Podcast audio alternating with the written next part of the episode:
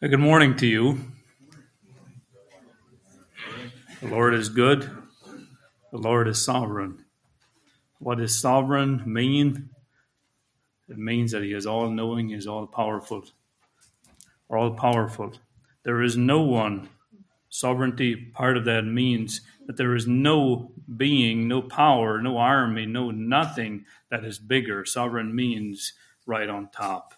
There is no nothing bigger. Amen. Very good. Uh, today, uh, my subject is reckoning and death to self. It is part of a baptismal series I want to bring the next two. Um, today, we're going to be, uh, it's going to be a teaching from Romans chapter 6. Um, I think we're all somewhat familiar with that chapter. Um, I bring it to the young ones. So I'm hopefully you all will, will glean something from it, the older ones that are more uh, experienced in the faith. Um, Lord willing, we want to bring a baptism next month. I guess it hasn't been announced on any dates, but we're working with various young people right now, the leadership, and we're getting prepared and we're starting the teachings. And today will be a teaching on baptism. Um, it is a message for all of us. For all the scripture is for all of us. And let us also have the mind this morning and always when we come up here Sunday morning, um, we, we're not coming to be entertained. Sometimes we need to really dig into the word, to, to meditate on the word, and it's, it's not fun. The Bereans dug into the word not because it was fun, but because something in their heart desired it. They, they had a, a, a longing and a, a, wanting after God and the things of God. Something in them, it was the Holy Spirit in them that desired God, a desire to dig into Scripture. And this is the heart of why, how we need to come this morning and, and not look for interesting stories, and that's good and being entertained. This is not why we're coming here this morning. And I just want to lay that groundwork that we need to we need to uh, accustom ourselves to dig into the word even if it is hard even if it is it's not according to our flesh to dig in to study and i'm not saying i'm going to have a boring message that's not what i'm saying i'm saying is open your bible and follow along and, and start digging it. Let your heart be changed. Let your heart be molded according to the word. This is um, our desire here as we bring a word. A lot of heart, a lot of prayer, and a lot of effort goes into the, our messages. And we will have to take, give account for everything that we hear. Um, again, thank you, Brother Richard, for this word. We might come back to it. I, uh, I want to mention one quote that you mentioned here that's very important later on. Um, so, by the Lord's help, let's read Romans chapter 6. I don't know if we should read all of it, but I think it might be fitting to read all of it. So you all have your Bibles open to uh, Romans chapter 6. What shall we say then? Shall we continue in sin that grace may abound? God forbid. How shall we that are dead to sin live any longer therein? Know ye not that so many of us who were baptized unto Jesus Christ were baptized unto his death? Therefore, we are buried with him by baptism unto death, that like as Christ was raised up from the dead by the glory of the Father, even so we also should walk in newness of life. Chapter, um, verse 5 For if we have been planted together in the likeness of his death, we shall also in the likeness of his resurrection. Hallelujah. Verse 6 Knowing this, that our old man is crucified with him that the body of sin might be destroyed, and henceforth we should not serve sin. For he that is dead is free from sin. Now, if we be dead with Christ, we believe that we should also live with him. Knowing that Christ, being raised from the dead, died no more, death had no more dominion over him. For in that he died, he died unto sin once, but in that he liveth, he lived unto God. Likewise, reckon ye also yourselves to be dead indeed unto sin, but alive unto God through Jesus Christ our Lord. This is a key verse here, verse 11. Likewise, reckon ye also yourselves to be dead indeed unto sin, but alive unto God through Jesus Christ our Lord. This is a key here to overcoming sin. Verse 12 Let not sin therefore reign in your mortal body, that you should obey it in the lust thereof neither yield your members, that means your eyes, your hands, your feet, as instruments of unrighteousness unto sin, but yield yourselves unto God as those who are alive from the dead, and your members as instruments of righteousness unto God. For sin shall not have dominion over you any longer, for you are not under the law, but under grace. What then? Should we sin because we are not under the law, but under grace? Absolutely not. God forbid. Know ye not that to whom ye yield yourselves servants to obey, his servants you are to whom ye obey, whether of sin unto death or obedience unto righteousness?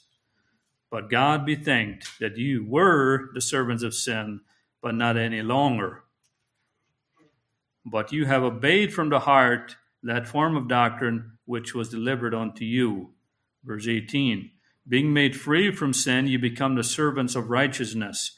I speak after the manner of men, because of the infirmity of your flesh. For as ye have yielded your members servants to uncleanness and iniquity unto iniquity, even so now yield your members servants to righteousness unto holiness. For when you were the servants of sin, ye were free from righteousness. What fruit had ye then in these things thereof? Ye are now ashamed, for the end of these things is death. But now, being made free from sin and become servants of God, ye have your fruit unto holiness, and the end everlasting life. For the wages of sin is death, but the gift of God is eternal life through Jesus Christ our Lord. Amen. Romans 6 is not all inclusive to Christianity. It does not give us a total picture on Christianity, but it is nonetheless very important to get a good groundwork, a good foundation in this chapter before we move on to chapter 7 and 8. Indeed, if we don't understand Romans 6 in experience, we will not live in, in victory over sin.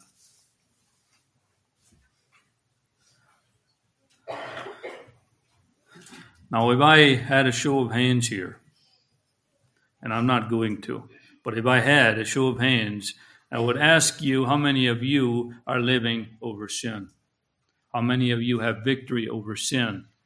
How many in your heart could you truly say that you have victory over sin? Totally honest with yourself. Do you have victory over sin? And if you don't, I mean, just be honest with yourself. If you don't, then you might not have laid the foundation. You, you might not fully understand chapter 6, what it means to have victory over sin.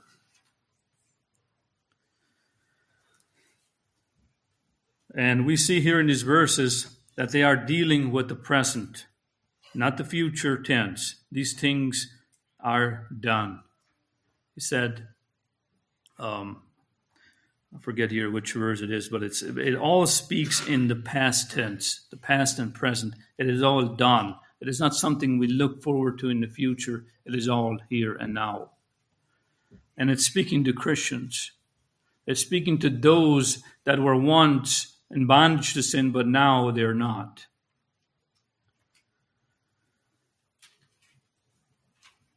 These things are done if we have accepted Jesus Christ as our Savior and made a decision to give our lives to Him, not only in accepting Him, but being baptized by water unto His death. This is what baptism is, is that you are showing the world symbolically and by obedience to Him that you are dead and that you're no longer living for yourself, but you're living for Christ.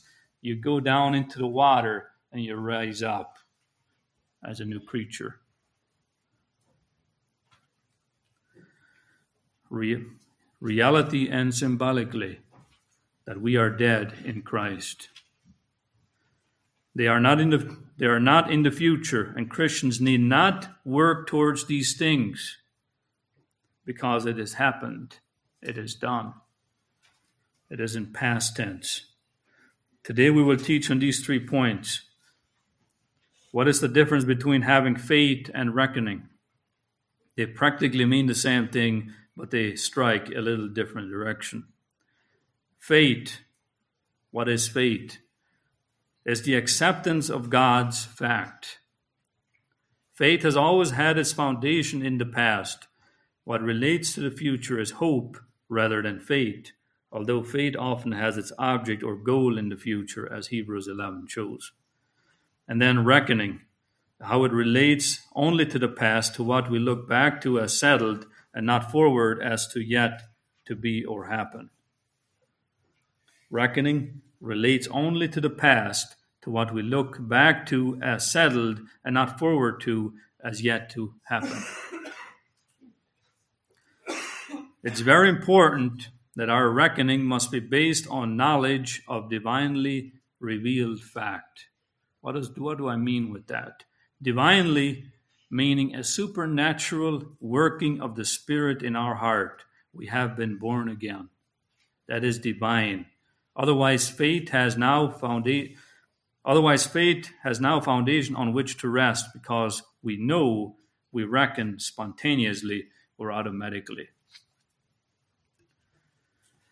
It's like Richard said there shall come a time in our lives where we shall know that I am the Lord.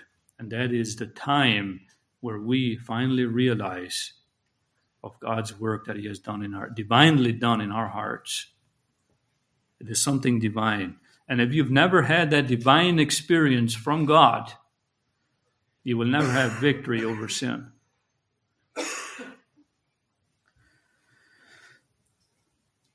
If people try to reckon themselves dead without knowing divinely that we are dead in Christ, that He has done a work in us, we will face a lot of difficulties. For when temptation comes and they begin to reckon, I am dead, ich bin tot, ich bin tot, ich soll das nicht mehr brauchen da, ich, brauch, ich soll nicht mehr brauchen, a temptation home, because ich bin tot, I am dead. Or I am truly, am I truly a Christian? Am I truly a Christian? For in the very act of reckoning without the knowledge of divine encounter with Christ, they lose their temper or they fall back into sin. They say it didn't work. Romans 6:11 does not work for me. This is the groundwork I want to lay here this morning unless we know for a fact that we are dead with Christ, the more we reckon, the more intense will the struggle become, and the issue will sure end up in a failure. Watchman Nee's share this testimony on how he once struggled with this. And I can relate to it. I didn't exactly have this experience, but I can surely relate to it. For years after my conversion, I had been taught to reckon. I reckoned from 1920 to 1927. The more I reckoned that I was dead to sin, the more clearly alive I was. I simply could not believe myself dead and could not produce the death. Whenever I sought help from others, I was told to read Romans 6:11 again.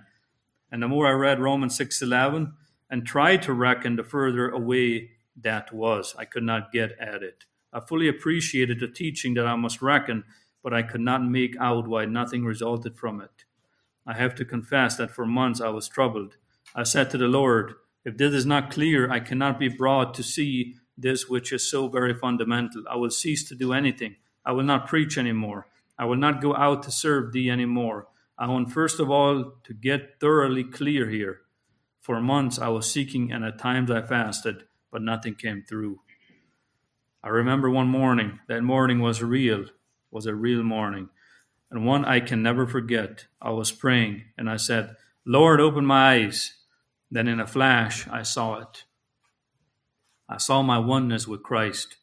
I saw that I was in him, and that when he died, I died. I saw that the question of my debt was matter was a matter of the past and not in the future and that I was truly as truly dead as he was because I was in him when he died.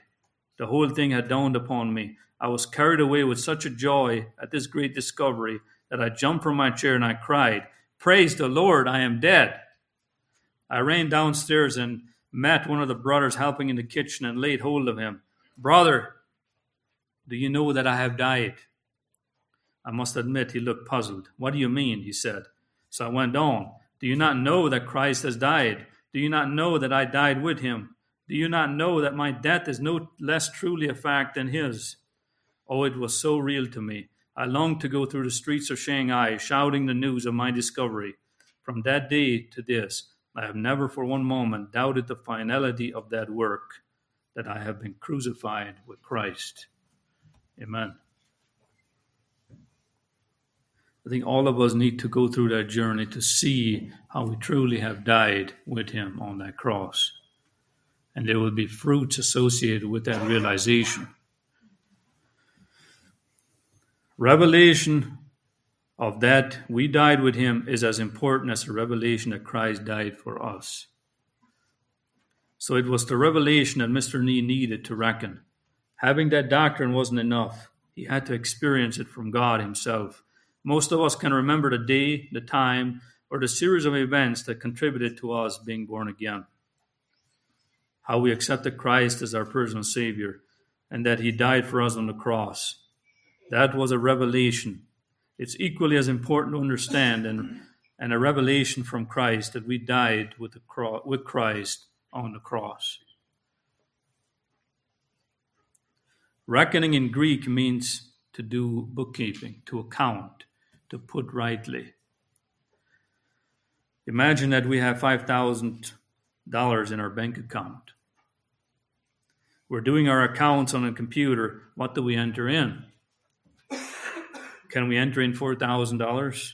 No, we must enter in $5,000 because that's what we have in our account.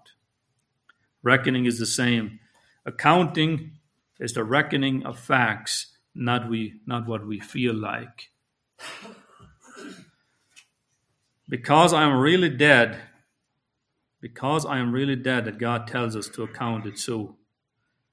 He could not ask us to reckon that we are dead if we would still be alive. It is only possible in Christ. Lord, I believe in you. I reckon upon the fact in you. We need to stand there all day. Brethren, this is in the scripture. This is what Romans 6 is saying and we need to understand it. Let's review. Two of the greatest facts in history are these that all our sins are dealt with by the blood of the cross, blood and the cross, and that we ourselves are dealt with by the cross. Our sin is dealt with by the cross, by putting ourselves on the cross with the Lord. One of the devil's tricks is to make us doubt the facts. After we have seen by revelation of the Spirit of God that we indeed are dead with Christ and have reckoned it so, he will come and say, There is something wrong inside. What about it? Can he call this death? The critical test has arrived, and we are going to believe the tangible facts of the natural realm which are clearly before our eyes, or the intangible facts of the spiritual realm, which are neither seen nor scientifically proven. Let's read this verse again. Likewise, reckon ye also yourselves to be dead indeed unto sin, but alive unto God through Jesus Christ our Lord. We are not told that sin as a principle in us is rooted out or removed altogether. we are sinners. And while we are in this vessel, we will be sinners, but we're redeemed sinners, not to sin. He that sinneth, John said, is none of his, has neither seen God. So, what does it mean?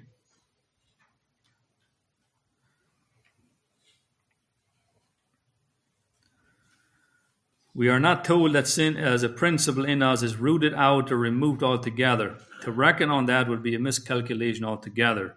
Just like us trying to reckon that we have $4,000 when in reality we have 5,000 in our account. No sin is not eradicated around us. It is very much here, and given the opportunity, will um, overpower us and cause us to commit sins again whether consciously or unconsciously. That is why we should always need to know the operation of the precious blood, the atonement. God does not remove the sin, but the sinner. Our old man was crucified with him, and because of this, the body, which before had seen a vehicle of sin, doesn't have a job any longer. Now, don't get it wrong here. Sin, the old master, is still around us, but the slave who served him has been put to death. And so is out of reach, and his members are unemployed. The swearer's tongue is unemployed. The lustful eyes have been unemployed. The hands that have done evil things are without a job. The members of the body that before time were used for the flesh have been crucified and are now used for the instruments of righteousness unto God. Romans 6:13. Romans 6 7, for he that is dead is free from sin.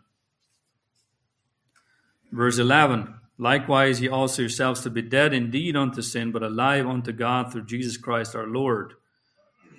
Based on these verses, we can more accurately say that we have been delivered from sin, not victory over sin. We have been delivered from a power that is still very present and very real, not from something that no longer exists. Sin has the potential to be there again, but we are knowing, knowingly delivered, but we are knowing deliverance from its power in increasing measurements day by day.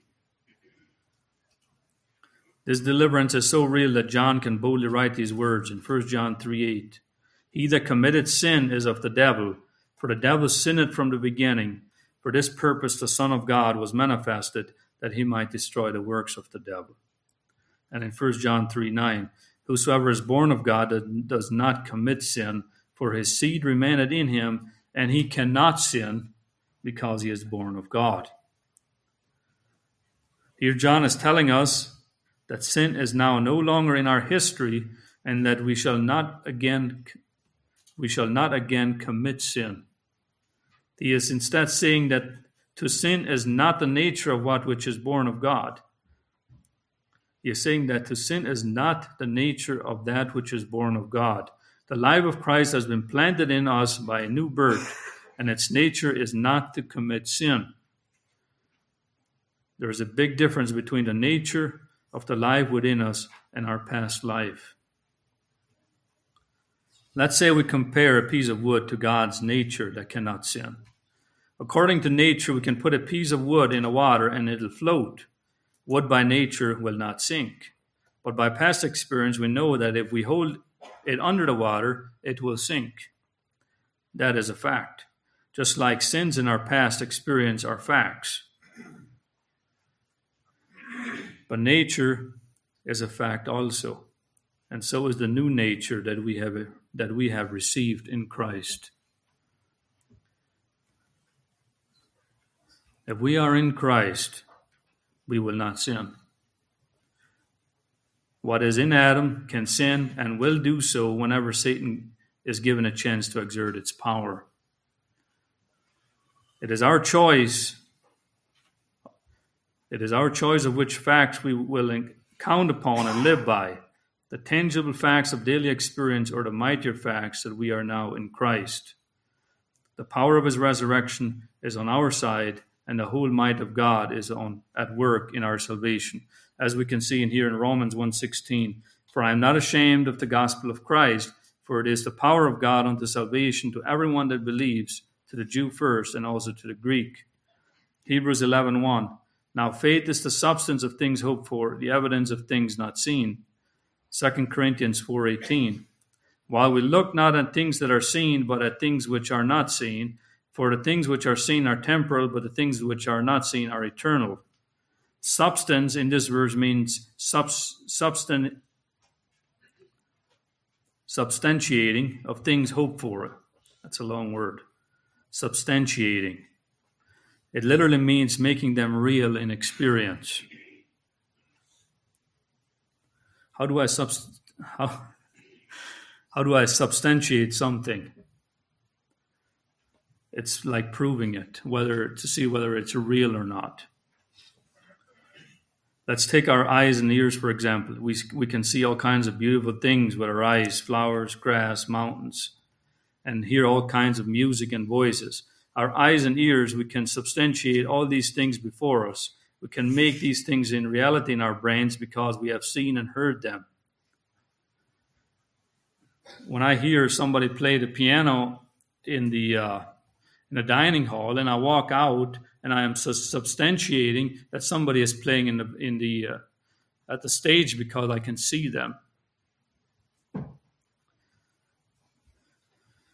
A blind and deaf person from birth cannot substantiate these things because they have never seen them.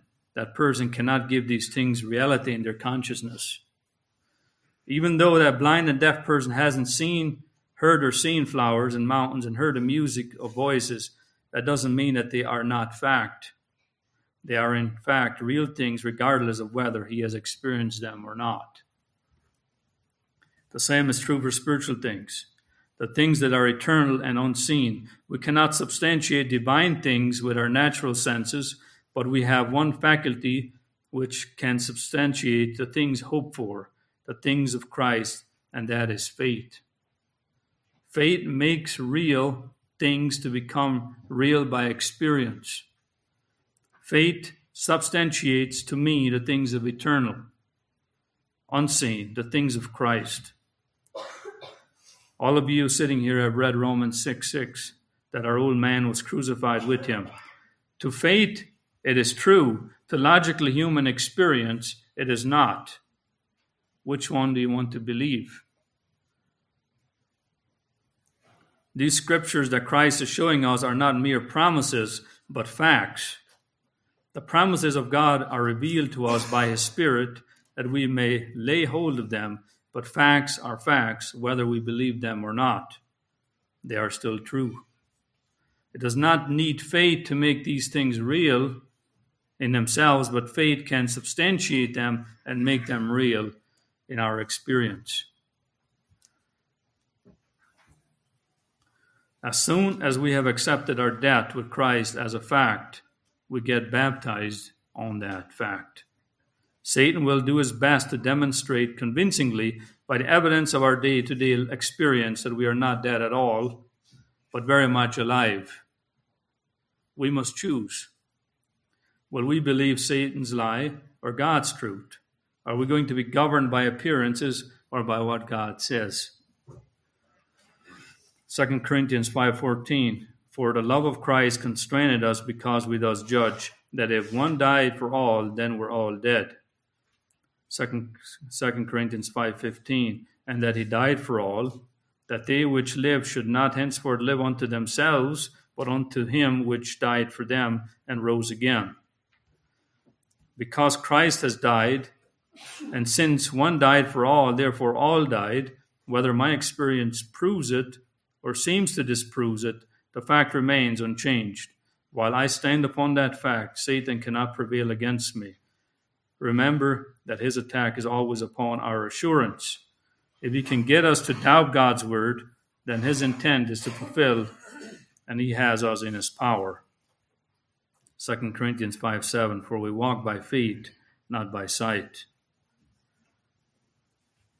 There's a story that fact, faith, and experience were walking on top of a wall. Fact walked steadily along, not turning to the right or to the left, and never looking behind him. Faith followed fact, keeping his eyes on fact. Everything went well with faith so long as he kept his eyes on fact. But as soon as he became concerned about experience walking behind him and turned to see how he was getting along, he lost his balance and tumbled off the wall, and poor old experience fell down after him. And this is the way it works with our lives practically.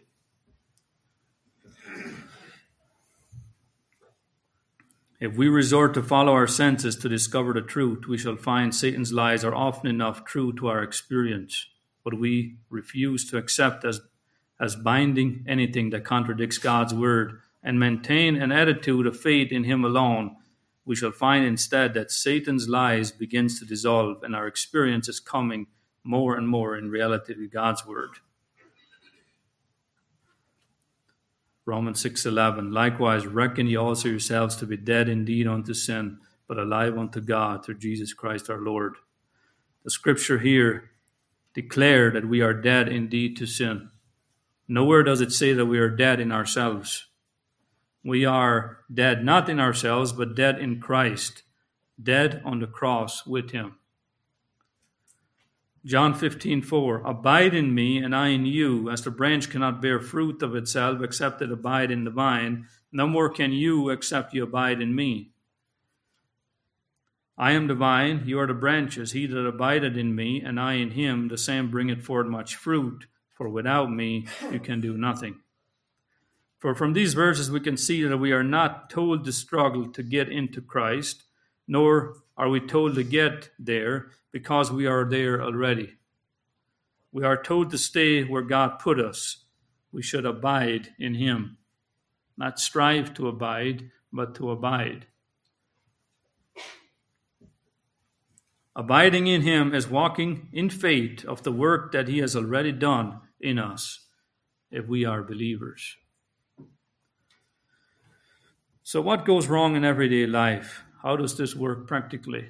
This is a lot of technicalities I just shared. It's all true, but how do we understand it in experience as we leave this building?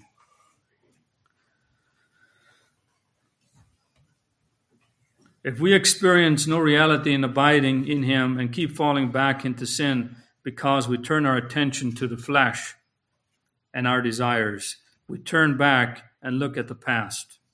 We have therefore chosen not to walk by faith, but walk in the flesh.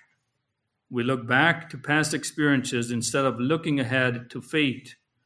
As soon as we heed to these temptations, we have already moved over to the realm of the flesh and we will fail in the flesh. We have crossed over to the realm of the flesh and are obeying Satan's lie. If our desires are in him, we will abide in him, and his fruits will be evident in our lives. It is our choice.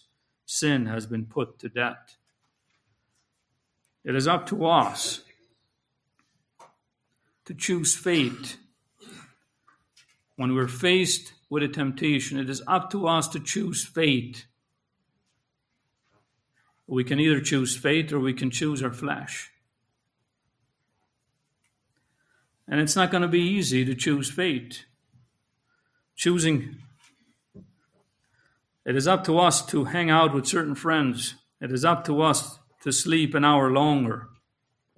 It is up to us to take another look at that immodest girl on your phone or mall. It is up to us to click on that movie or, or keep scrolling for another 30 minutes. We are choosing by these things if we choose faith or we choose the flesh. And that requires us, and it's going to hurt and it's going to die, and it's going to, we know when things are easy and when they're hard. Choose faith over flesh.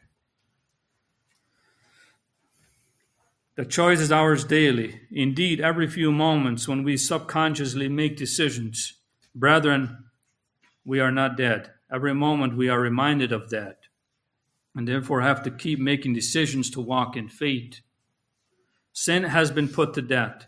You, you that are asking for baptism are telling us of that fact that sin is dead in you. That supernatural work has been done in your life and that has shown you of that fact.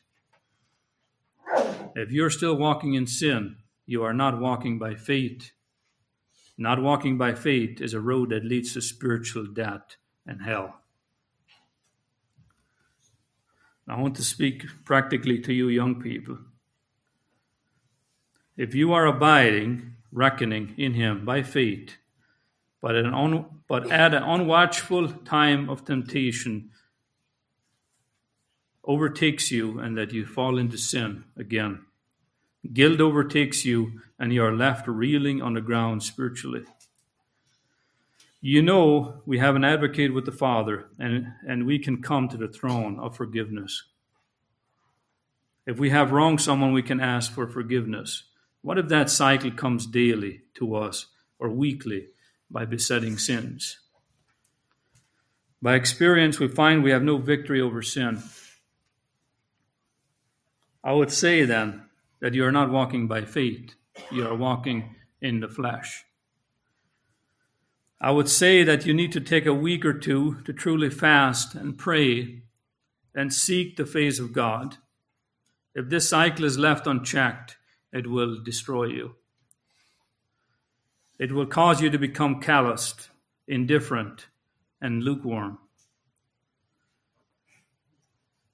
Becoming convicted of sin and accepting Christ is not only a special gift, but a very serious decision and should be taken serious. Breaking a sin forgiveness pattern always requires earnestness, prayer, fasting, and accountability to your brethren to certain besetting sins that you keep struggling with. Just because you don't experience victory in your spiritual life doesn't mean that God's word is not true. It means you have not experienced the reality of it because you still love walking in the flesh. And that is the crux of the matter. You still love walking in the flesh more than walking by faith. And it does not mean that we do this alone. The Holy Spirit is there with us if we truly listen to Him. But He cannot robotically take our hands and move it somewhere else. No, it's our choice. We have to listen to the Holy Spirit. In closing, 2 Corinthians 3:18 But we all with the open face beholding as in a glass the, the, glory of the Lord we are changed into the same image from glory to glory even as by the spirit of the Lord. So it's saying it's a journey here from glory to glory. As we continue to abide in the vine we are changed from the into the same image from glory to glory. 1 Corinthians 1:30 But of him are ye in Christ Jesus who of God is made unto us wisdom and righteousness and sanctification and redemption. It's because of Him, it's because of His work. It was the work of God to put you there, and, and He has done it. Now stay there. Do not be moved back on your own ground. Never look at yourself as though you were not in Christ. Look at Christ and see yourself in Him. Abide in Him. Rest in the fact that God has put you in His Son and live in the expectation that he will complete the work in you. For it is for him to make good the glorious promises that sin shall not have dominion over you. In my next session, we will study Romans 7 and 8. There is therefore now no condemnation to them that are in Christ Jesus, who walk not after the flesh, but after the Spirit. Amen. Hopefully, it all made sense to you um, it sure made sense to me as I was studying it. We have to understand Romans 6. It was put in there for a reason, and he did not say that we are dead for, for a reason. It said it because it, he means it. Paul understood it when he wrote it, that we are dead. And Christ lives through us. Amen.